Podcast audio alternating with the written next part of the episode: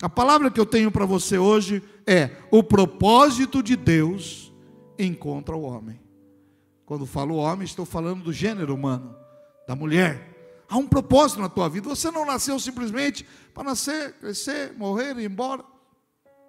Nós não nascemos só para ser o que somos, todo mundo caminhando igual, não. Há um propósito específico de Deus. E o texto que me chama muita atenção na Bíblia é no livro de Gênesis. É no livro de Gênesis. Quando um moço, um menino chamado José, com 16 para 17 anos, ele começa a ter sonhos. E ele sonha que os seus irmãos, o seu pai, a sua mãe, se dobram diante deles. Ele era uma estrela e o sol e a lua se dobram diante dele. E ele sonha que ele era um feixe de trigo e os, os feixes dos seus irmãos e do seu pai se dobram diante dele. E José conta o sonho para os seus irmãos.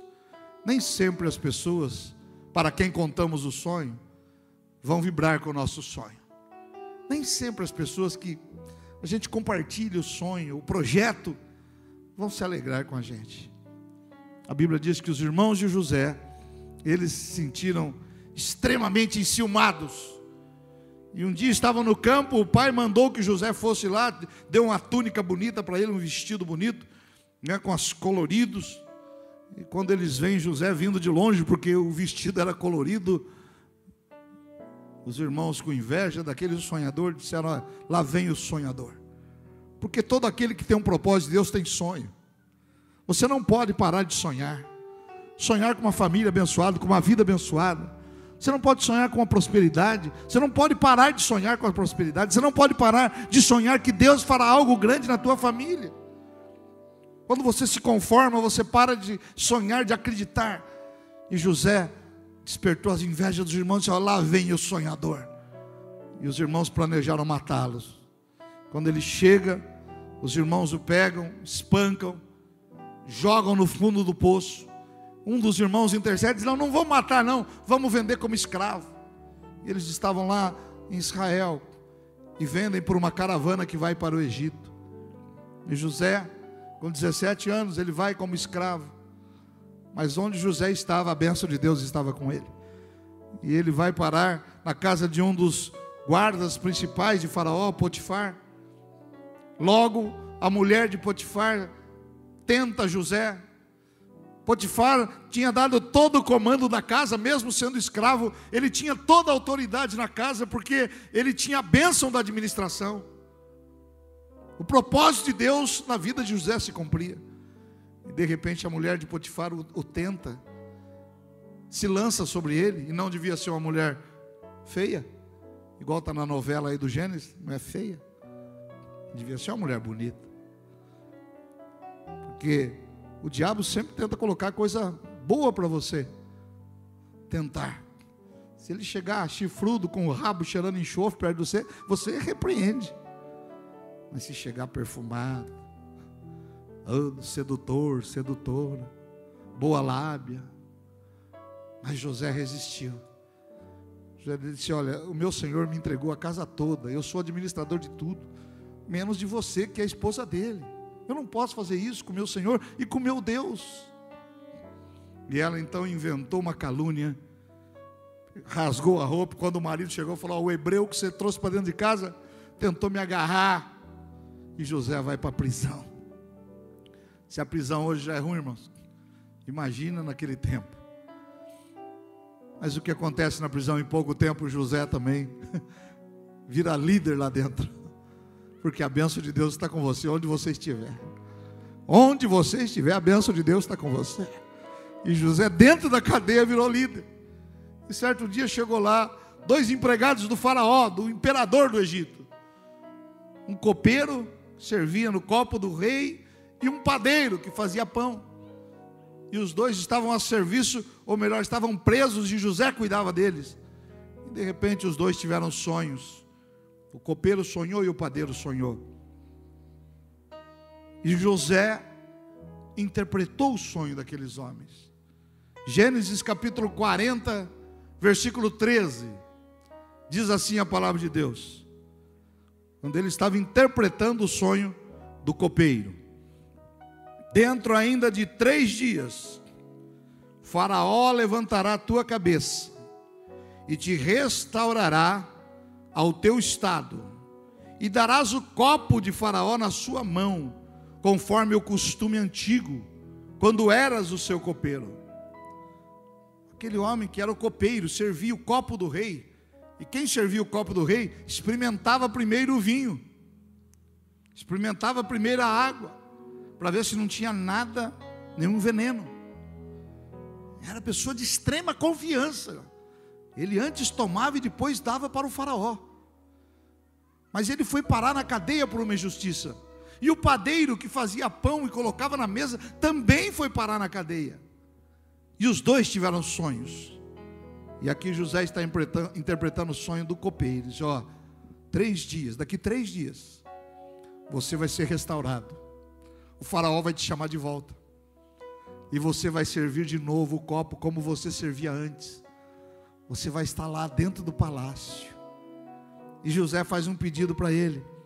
Versículo 14. Porém, lembra-te de mim quando te for bem, e rogo-te que uses comigo de compaixão, e que faças menção de mim ao Faraó, e faça-me sair desta cova, ou desta casa, porque de fato fui roubado da terra dos hebreus, e tampouco aqui nada tenho feito para que me pusessem nesta cova. Ele diz: Ó, oh, você vai sair daqui em três dias, você vai voltar a servir o Faraó. Para o outro, para o padeiro, ele diz assim: Ó, oh, daqui três dias você vai morrer. Vão cortar sua cabeça. E este copeiro foi parar lá. Mas olha o que diz o versículo 23. Estamos lendo Gênesis 40, 23. O copeiro mor, porém, não se lembrou de José, antes se esqueceu dele. Tem gente, irmãos, que a gente faz um benefício, em vez de ter gratidão, ele se esquece. Este homem estava lá na cadeia, José cuidando dele interpretou o sonho dele. Dali três dias, um morreu e o copeiro voltou à presença de Faraó. Mas ele se esqueceu de José. Ele não falou para o Faraó de José. Aí vamos para o capítulo 41, versículo 1. E aconteceu que ao fim de dois anos inteiros, quanto tempo? Dois anos. Fazia dois anos que José tinha interpretado o sonho.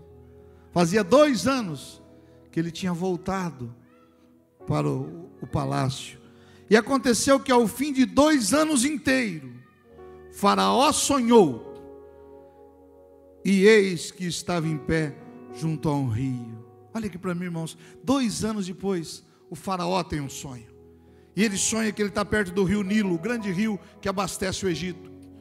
E saem sete vacas gordas, aquelas vacas bonitas, formosas, friboi, aquela vacona. E de repente elas estão pastando perto do rio e saem sete vacas magras, secas, feias, osso aparecendo, só pele e osso.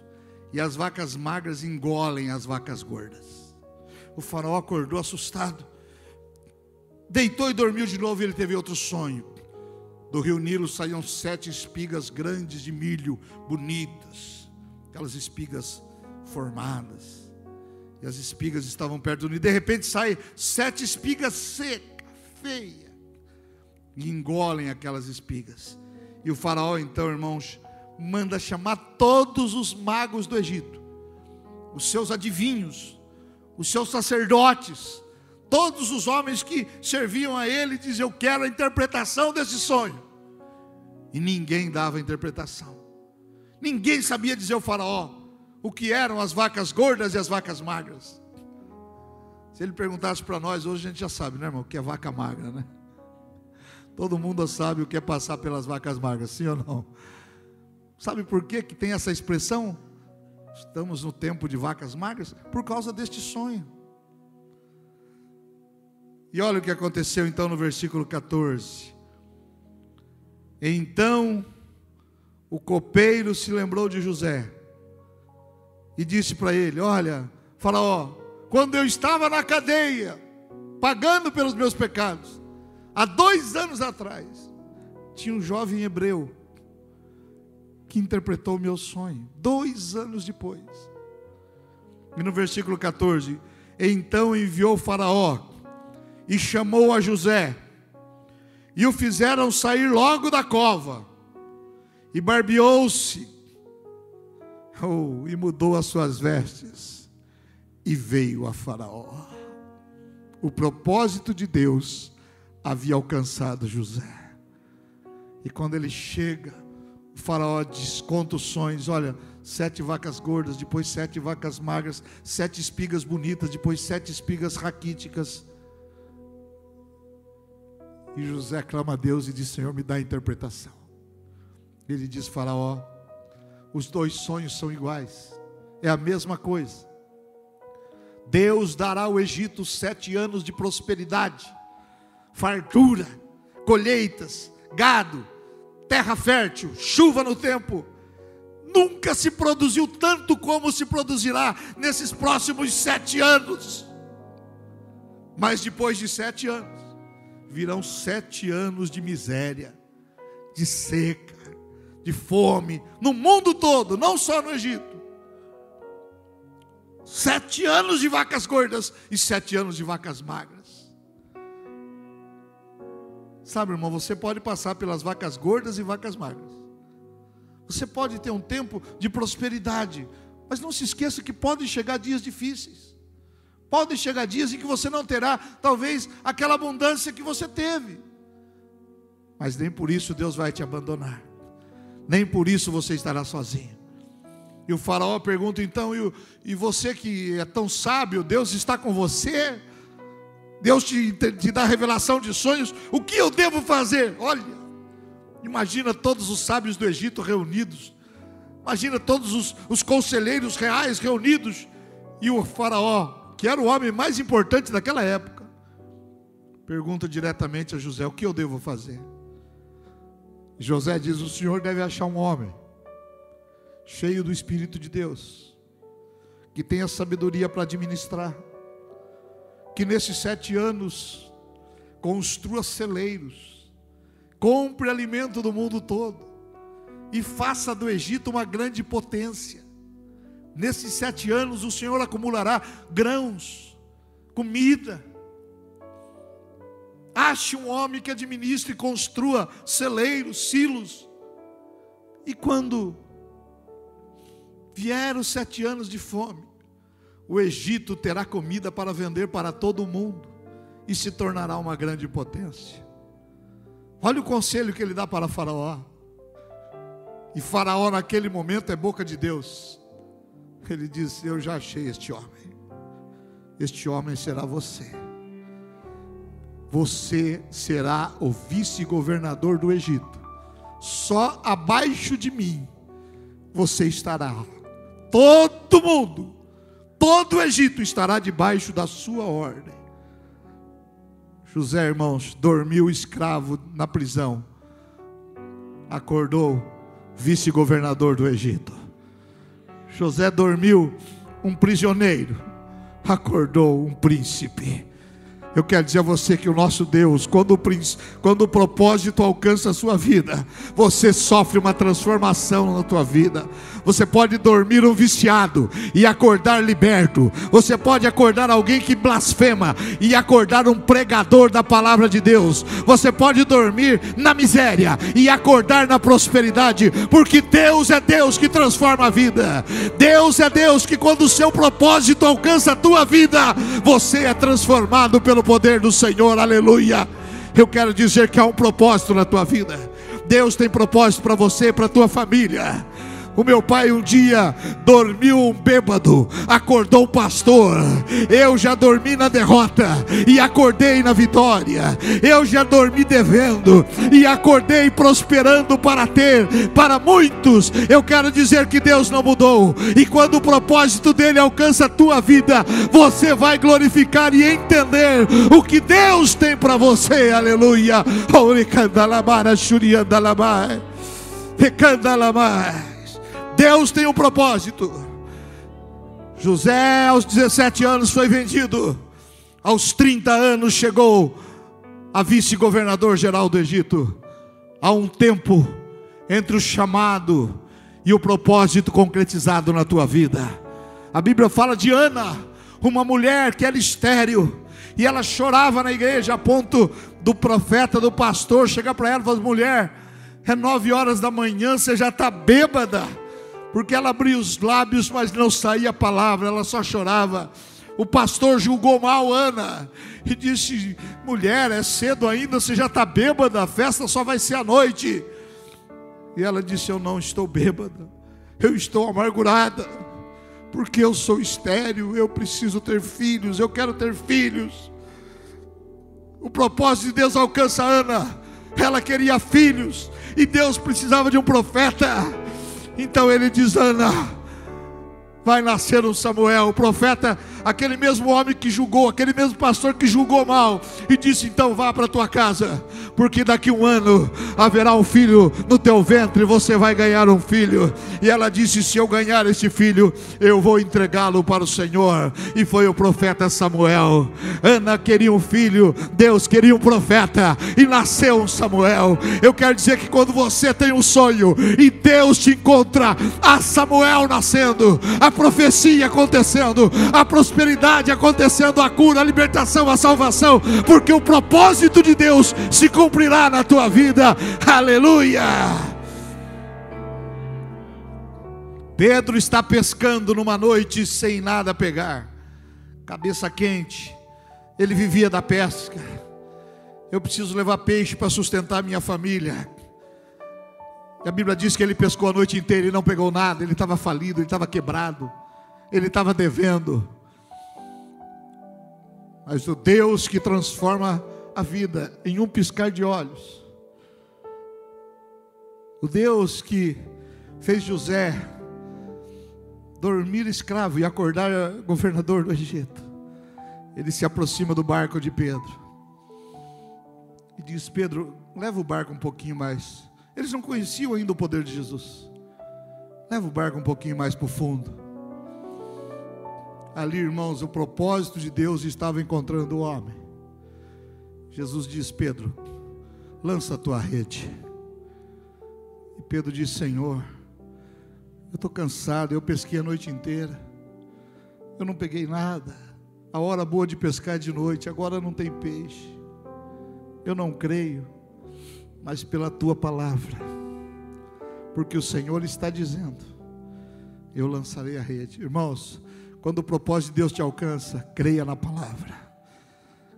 Ah, dá um glória a Deus mais gostoso aí. Quando o propósito de Deus alcança você na tua casa, creia na palavra dele. Quando o propósito de Deus alcança no teu trabalho, creia na palavra de Deus. Pedro está ali pescando, Senhor, eu não acho que tem peixe não, mas pela tua palavra, eu vou lançar rede mais uma vez.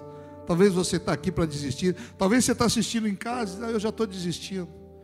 Pedro já estava desistindo, já pensando, vou chegar em casa, a minha mulher já vai me cobrar, cadê o dinheiro para pagar os vizinhos, a comida, fazer a compra, pagar os compromissos, porque ele era casado, tinha sogra.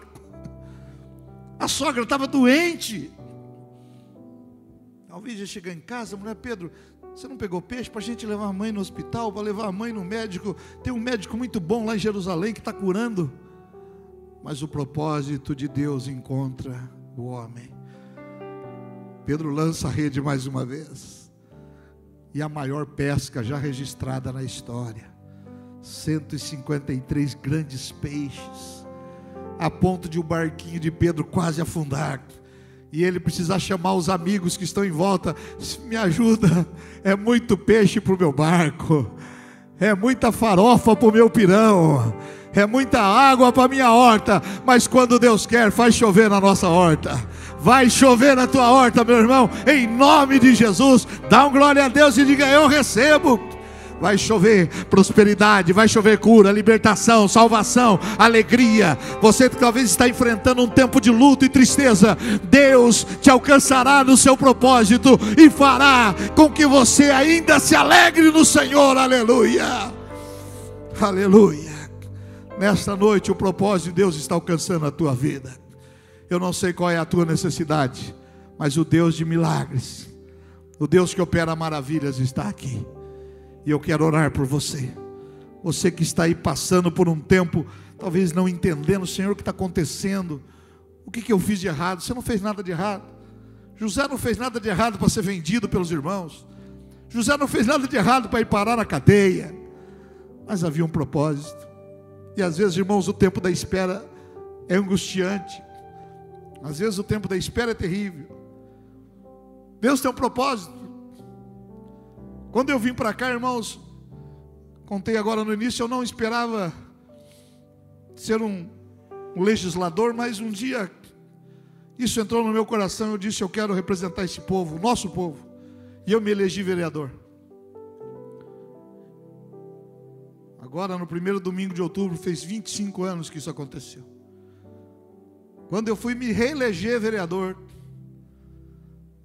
houve uma lei, um juiz assinou uma lei e reduziu a Câmara de Vereadores de Sorocaba. E quando reduziu a Câmara, o meu partido não conseguiu me eleger. E nós entramos na justiça, porque não pode reduzir uma lei eleitoral um ano antes da eleição. E nós ficamos brigando. O tempo que José foi esquecido na cadeia. Dois anos. E a gente ganhava uma ação. Quando ia tomar posse, a justiça suspendia. E aí a gente ia para São Paulo e ganhava ação. E aí eh, iam lá e suspendiam de novo. Dois anos. Eleito e sem poder exercer o meu mandato. Que tempo difícil. Que tempo difícil. Chegava na igreja e chorava mas neste período de dois anos, Deus colocou no meu coração que eu podia ter algo maior, que eu podia ser um deputado federal. E eu comecei a correr esse estado. E onde eu chegava, alguém dizia, viu, mas você não perdeu para vereador, agora você quer ser deputado. Eu disse, é porque o propósito de Deus é assim mesmo. Encontrava os meus amigos aqui de cidade, dizia, ó, oh, sou, sou candidato a deputado federal. Fui um dia e tinha um profeta cego pregando. Profeta cego. Eu fiquei lá no fundo do culto, nesse período, dois anos, afastado. Embora correndo para ser algo mais. E no final do culto, o pastor me chamou lá, acabou o culto, o profeta estava atendendo. E disse: Ó, está aqui o pastor Jefferson.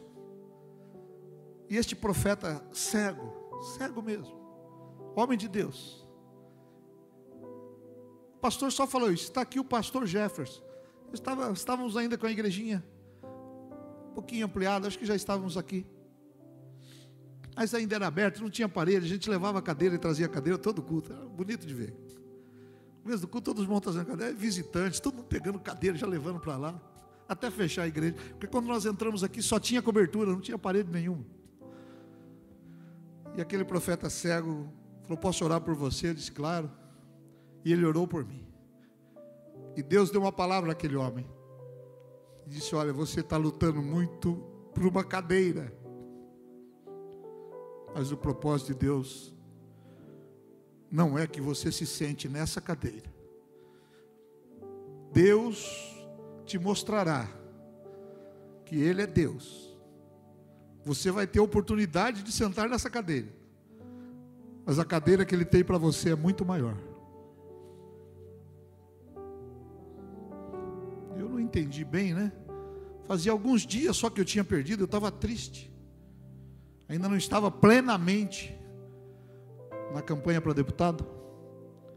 Mas eu continuei com aquela palavra. Disse: olha, você está lutando por uma cadeira, mas você vai sentar em outra. E eu continuei. Me esqueci dessa palavra. Continuei correndo atrás do meu sonho. Dois anos depois, nós ganhamos definitivamente para tomar posse de novo como vereador. E nós fomos lá com a sentença do juiz, sete vereadores, todos felizes, a família. Diploma para tomar posse. Chegamos lá, o presidente da Câmara fechou a Câmara e falou: Não vou dar posse para ninguém. Falei, Mas não é possível. Uma semana depois, eu fui diplomado como deputado. Eu ganhei o direito de sentar naquela cadeira, mas não sentei. E ainda bem que eu não sentei. Porque uma semana depois eu estava sentando na cadeira de deputado federal. Aquele profeta sem enxergar com os olhos humanos. Ele diz: o propósito de Deus é maior para você. Às vezes a gente está brigando por uma coisa tão pequena. E Deus tem um propósito maior na tua vida. Às vezes você está brigando por um, uma coisa tão pequena dentro de casa, com a tua mulher, com o teu marido, com os filhos, com emprego, com parentes, com dívidas. Irmãos de Deus tem um propósito muito maior. O propósito de Deus não era José na cadeia e nem na casa de Potifar. E olha aqui, talvez se aquele copeiro chegasse lá no palácio, imediatamente, ó, ó faraó, eu estava lá na cadeia e teve um moço hebreu lá chamado José que interpretou meu sonho. Talvez faraó, ah, saber de hebreu, quero saber de interpretador de sonho, porque o faraó não estava precisando de sonho naquele momento. Mas dois anos depois, quando nenhum adivinho do Egito conseguiu interpretar o sonho do faraó, foi a hora em que o propósito de Deus se manifestou. E o copeiro lembrou: Puxa, eu estou em dívida. E ele fala: Irmãos, vai ter copeiro falando de você, vai ter gente falando de você. E o Deus que você serve, na hora certa, vai encontrar. O propósito de Deus vai te encontrar. Por mais que você fuja. Eu lembro que eu, com 18 anos, meu sonho era ir embora do Brasil. E eu mandei o meu currículo para o Canadá. Olha, está aqui, arranha alguma coisa de inglês, estou estudando. Alguns amigos mandaram também. E eles foram. E eu fiquei triste. Porque fui rejeitado. Porque Deus não tinha propósito de mim no Canadá. Deus tinha propósito de mim no Parque São Bento. Deus tinha um propósito de mim aqui para estar tá falando para você isso hoje para estar tá compartilhando com você que está em casa nos, nos ouvindo. O propósito de Deus vai alcançar você. Na tua vida financeira, o propósito de Deus é te dar prosperidade. A tua vida familiar, o propósito de Deus é te dar uma convivência familiar harmoniosa. Na tua vida com os filhos, é que os teus filhos sejam bênçãos. A Bíblia diz que o propósito de Deus é que os filhos sejam como plantas de oliveira ao redor da tua mesa o propósito de Deus vai te alcançar. Você crê nisso, queridos? Amém?